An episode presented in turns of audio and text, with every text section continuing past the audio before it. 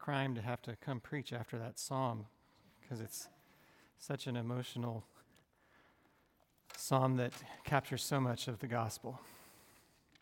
But I'm glad to see you here. It's, uh, it's great to see that you were able to overcome the, uh, the uh, festivities of Christmas and the post turkey sleepiness to make it here this morning. I'm reminded of a, of a quote uh, If all people who go to sleep in church were laid end to end, they would be a whole lot more comfortable.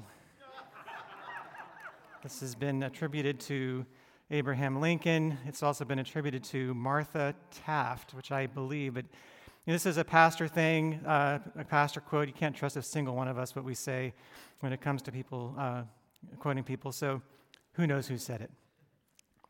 Anyway, our text this morning is John chapter 1, verse 14, where John says, And the Word became flesh and dwelt among us, and we have seen his glory the glory of the only Son from the Father, full of grace and truth. Let's pray.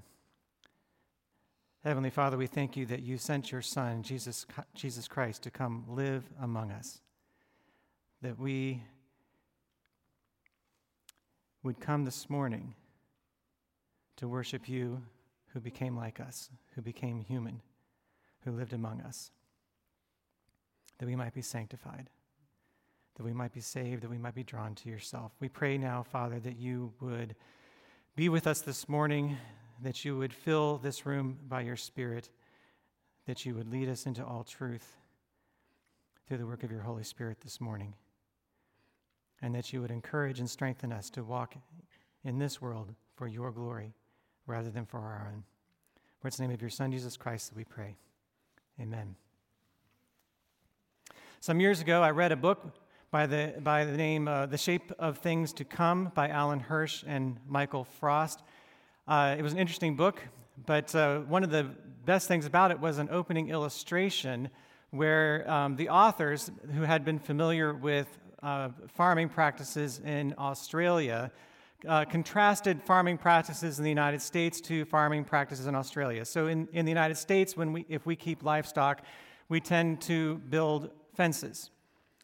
We build fences to keep our sheep in, keep other sheep out, keep predators out, keep theft from happening, and all those kinds of things. And that's the way we, we think about pastures, that's the way we think about raising livestock and sheep. In Australia, there are many large ranches that were so large that you, if you were to build a fence like that, you wouldn't be able to keep it repaired. And so it wouldn't be feasible, it wouldn't be practical, practical to to build a fence to protect your sheep. And so what they did is, is they would sink a well. And by sinking a well, they would then water the sheep. They would bring water up and feed the sheep right there at the well. And water was scarce, and water is precious. And so the sheep learn that they won't stray too far away from the source of life, or they will die. So the sheep stay close to the well and by staying close to the well, they find the source of life to sustain their lives. In Jesus' day and in ours,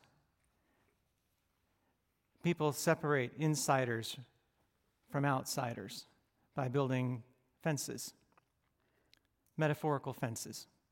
We have arbitrary ways of deciding who's in and who's out. In Jesus' day, it was often by ethnicity or religious tradition, things that we would use or they would use to mark some as being in and some being out. But Jesus' ministry never did that. Jesus' ministry was always to remind Israel that they were to be a light to the nations. And in Jesus' birth, God sunk a well to bring others to himself, not by making us become like him, but because God became like us.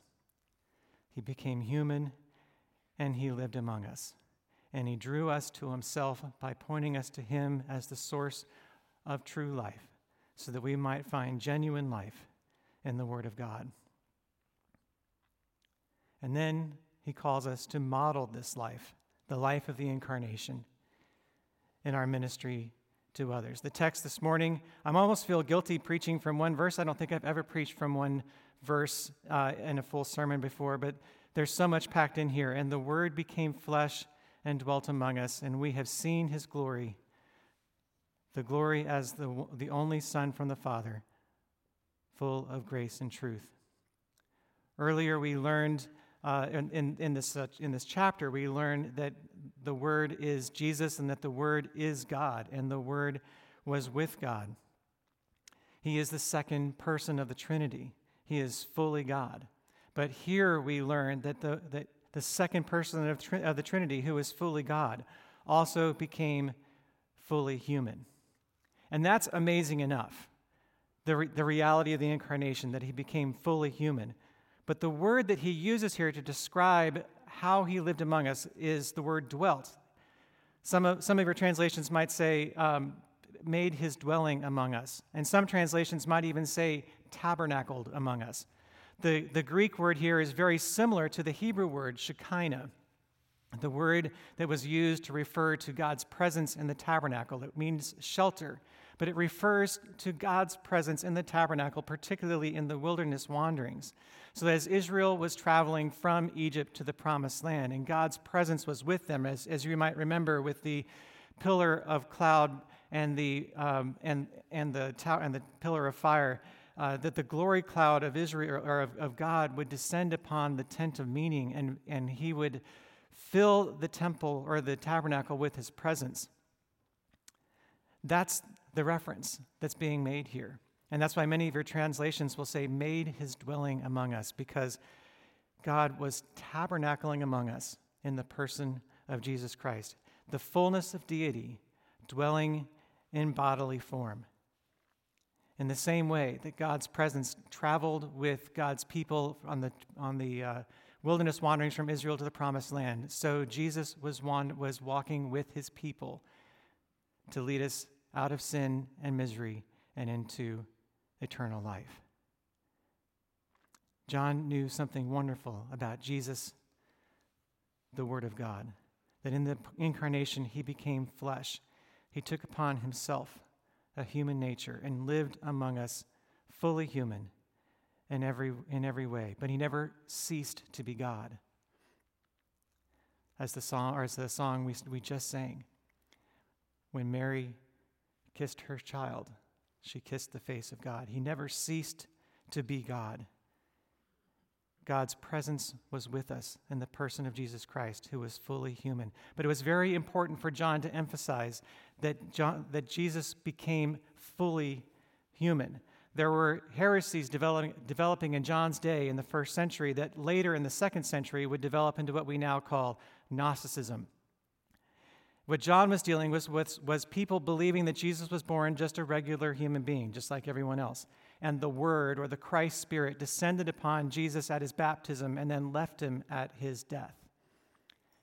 What John was saying here directly contradicts that. At Jesus' birth, the Word became flesh. The Word didn't just descend on Jesus at his baptism, the Word became flesh in the incarnation. It was so important for John that we recognize that Jesus was, from the incarnation on, fully human, even without ceasing to be fully God. The Word or the Christ Spirit in Jesus were not two different things. The Word became flesh and dwelt among us.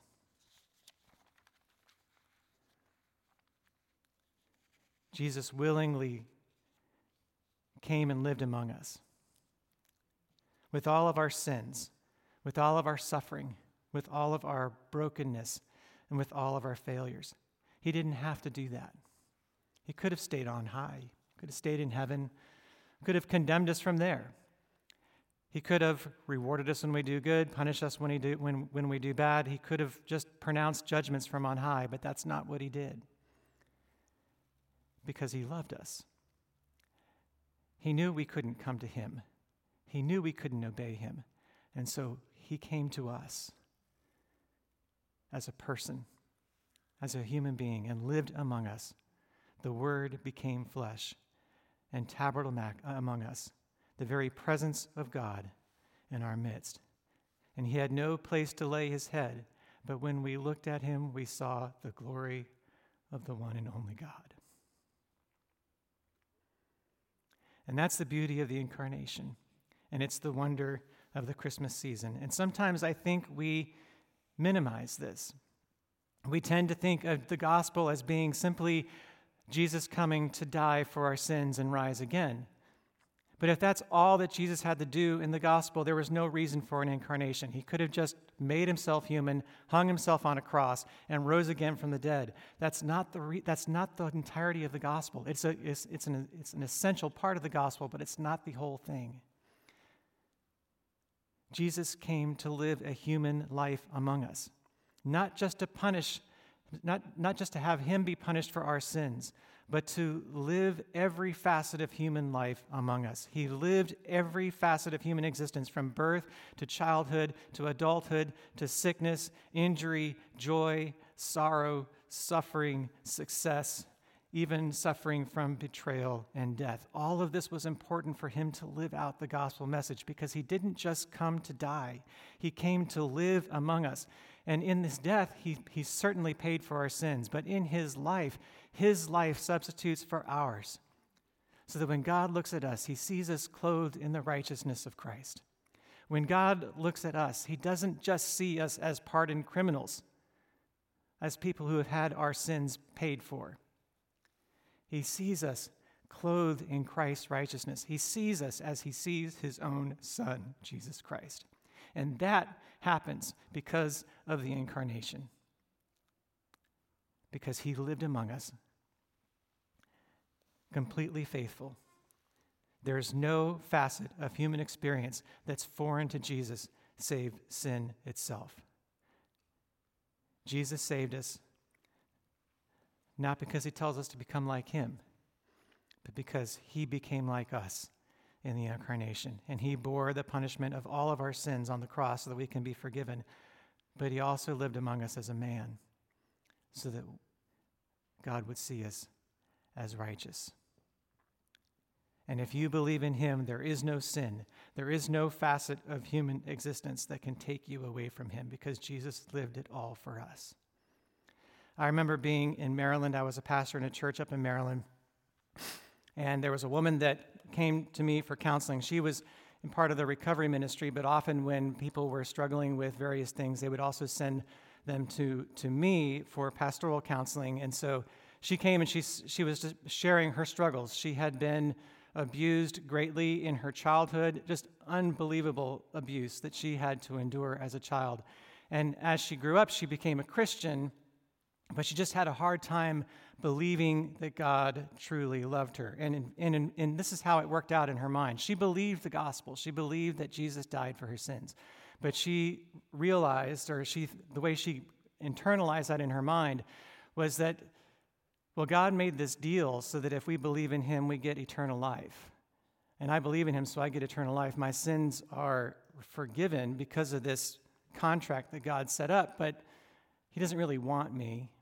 He only accepts me because he has to, because Jesus died and now he's got to accept me.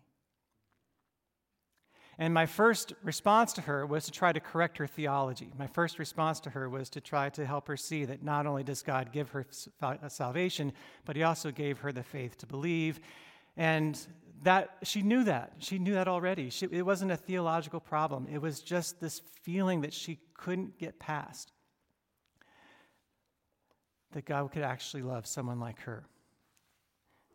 And so we tried something different. And I pointed her to many of the Psalms of lament in, um, in the Old Testament, particularly Psalm 13, where she could identify that even biblical writers could feel forsaken by God.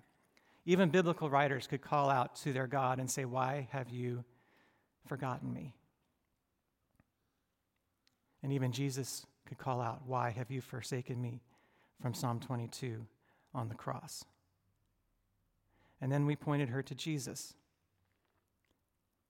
as the one who died, not just as a part of a contract, although it was that, to get her into heaven, but as one who had lived the fullness of human experience, but without sin, there was nothing that she has gone through, none of the abuse that she had observed or observed. None of that, none of that was foreign to Jesus because he lived a fully human life among us. And he drew her to himself, just like he did me. And that was the beginning of the turn for her to be able to see that her entire, that his, Jesus' entire life was lived as a substitute for ours. And nothing about our human experience can thwart his love for us. We can truncate the gospel when we think of it simply as a matter of Jesus' death and resurrection. His life among us as a human is what makes our lives whole. Jesus didn't come just to die, he came to live as a human being among us, to live the entirety of human existence with us and for us, and yet without sin. He sunk a well so that his life could be a wellspring of life for all who believe. That inasmuch as he obeys, his obedience substitutes for our lack of obedience. His sufferings bring us healing, his brokenness makes us whole and we behold his glory. Because he was lifted up on the cross, but also because he lived this life for us, among us, as one of us. And he doesn't stop even there. Because the beauty of the gospel is not even just that he became incarnate to live among us. The incarnation then also becomes a model for us as we live our lives with each other in John chapter 20, verse 21, Jesus appeared to his disciples and he showed them his wounds the wounds on his side and the wounds on his hands. And he says this He says, Peace be with you, as the Father has sent me, even so I am sending you. And there are two extremely important things here. First is that Jesus' incarnation, his humanity, lasted past his death even after his resurrection, he could show them his scars on his hands and on his side. And that's pretty amazing when you think about it, because when we rise again from the dead, our wounds will be healed. But these two wounds that he received, he kept so that we could look on him and see his wounds in his physical body as a human being and be reminded of the glory of Jesus' life, death, and resurrection. But even more than that, he tells us that he's sending us out in the same manner that God sent him to us. As the Father has sent me, so I am sending you. The incarnation becomes a model for the way that we are to minister to each other. He's calling us to sink a well in the lives of others for the sake of the gospel. And this type of ministry is diametrically opposed to the way we seek to minister often in human nature. We like to build fences. We like to find ways to say that you belong with me and, and you don't. We come with easy ways of doing that that are completely arbitrary. And we don't usually say these things out loud, but we vote with our feet. And if you've been involved in the church long enough, you've experienced this in one way, shape, or another.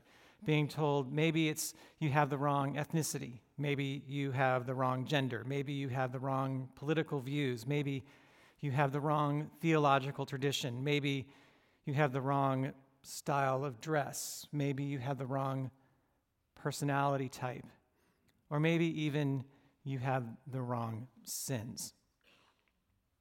And the church can become segregated by the fences that we build, where the church becomes just as segregated as any place else. And Jesus came to tear those fences down.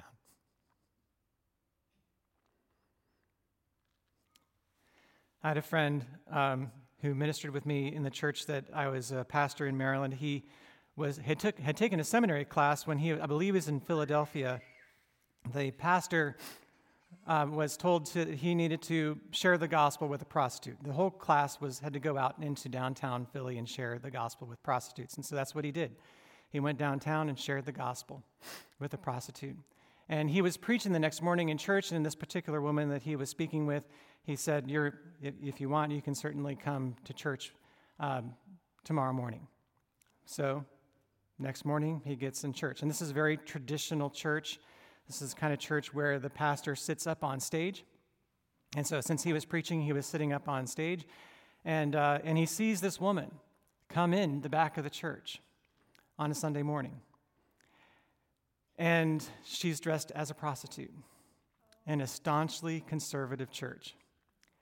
And as she walks forward, you can see her realizing everyone in the entire congregation is looking at her. And she's starting to feel smaller and smaller and more self conscious and, so, and more self conscious. And she's starting to feel everyone in the church saying, How dare you come to church dressed like that? But she came and she sat down on the front row. And another woman, an elderly lady in the back of the church, saw this. And she got up and she followed her down.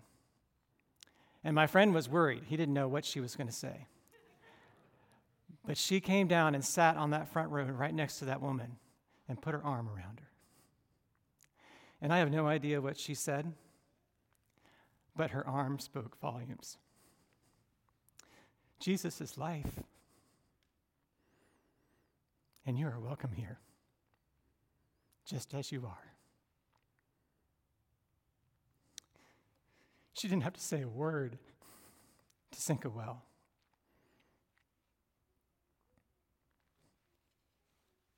Jesus came to sink a well.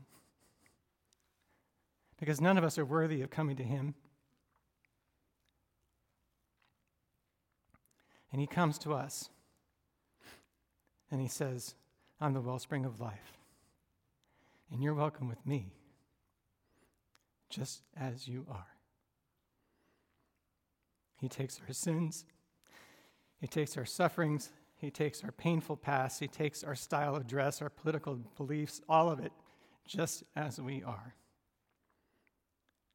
And He says that just as the Father has sent me, so send I you.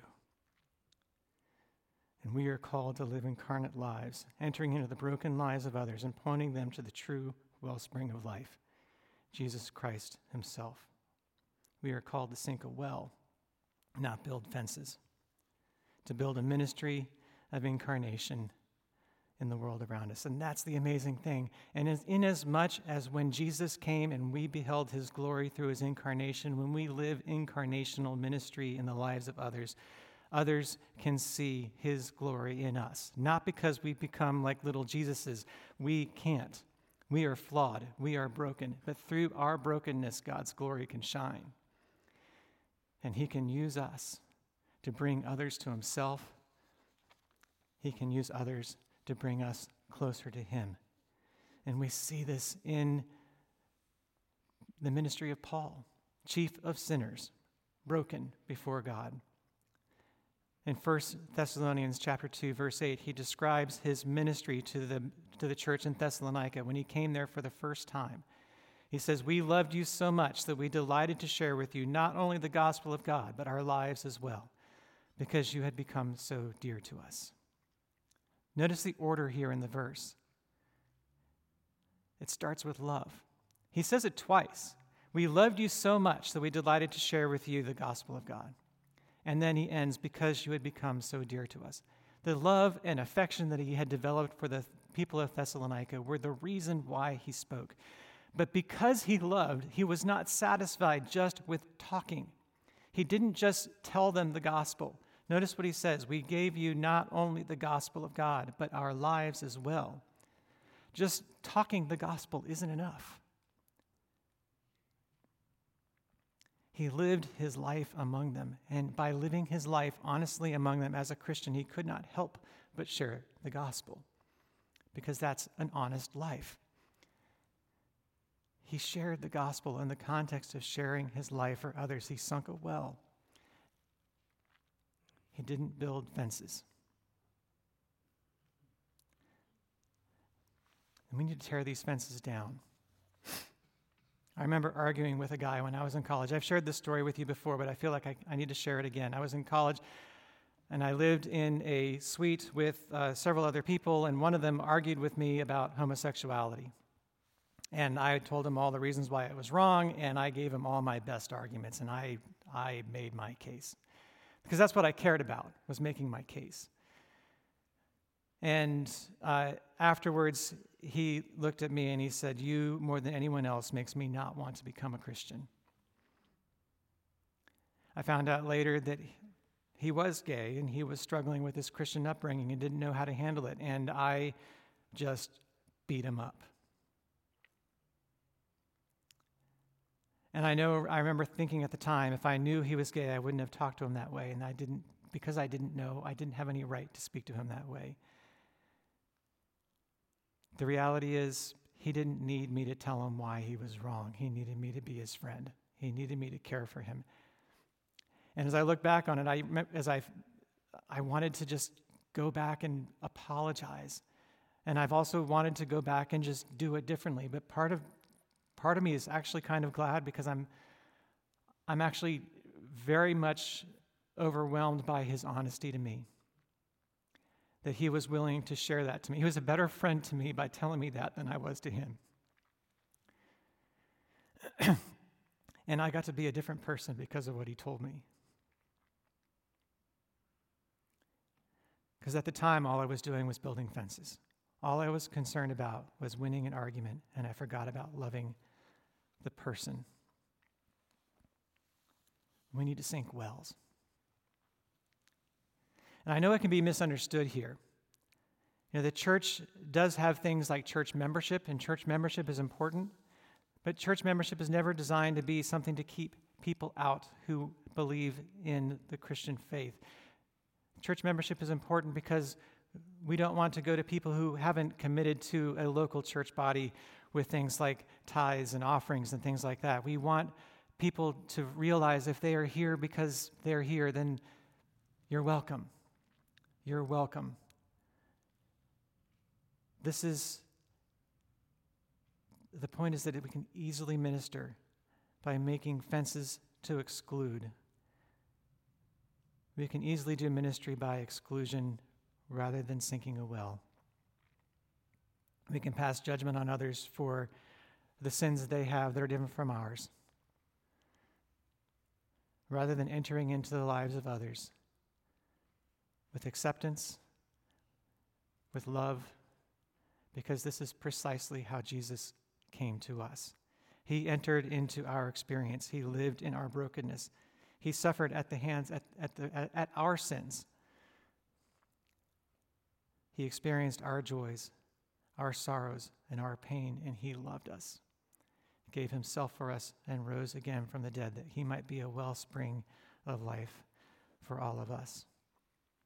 The church's mission is to dig a well, to express Jesus as the water of life for a lost and broken world. So let me ask you, as we are leaving behind Christmas, moving into the new year, these are times when we start thinking about New Year's resolutions and what we're going to do in the upcoming year. Let me ask you, what are some wells that you need to dig?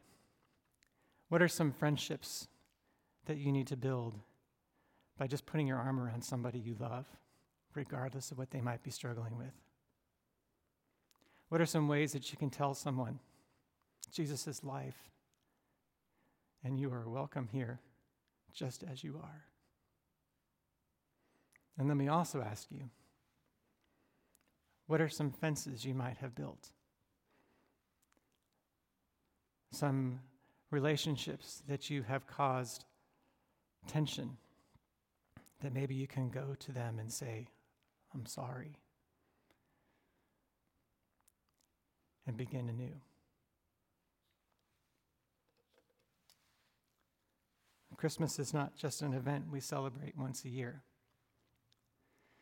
Christmas is a celebration of, a, of the incarnation as a model of ministry. And we all fail at it, every single one of us. But God can use that too. He can use our brokenness, He can use our failures to draw us to Himself, to draw us closer to Him, so that the glory of Jesus can be seen in us as His broken vessels. We're brothers of our risen King. Let's pray. Heavenly Father, we thank you for your love for us. That when you saw us in our sin and misery, you didn't just stay in heaven and condemn us, but you became like us as a man. You lived among us. You gave your life for us. That we might be seen by the Father as the Father sees you. We pray, Father, that you would allow us to be overwhelmed by your grace to us and allow that grace to also translate into the way we love others so that others might come to know you and others might come closer to you because of what you do through us. For it's the name of your Son, Jesus Christ, that we pray. Amen.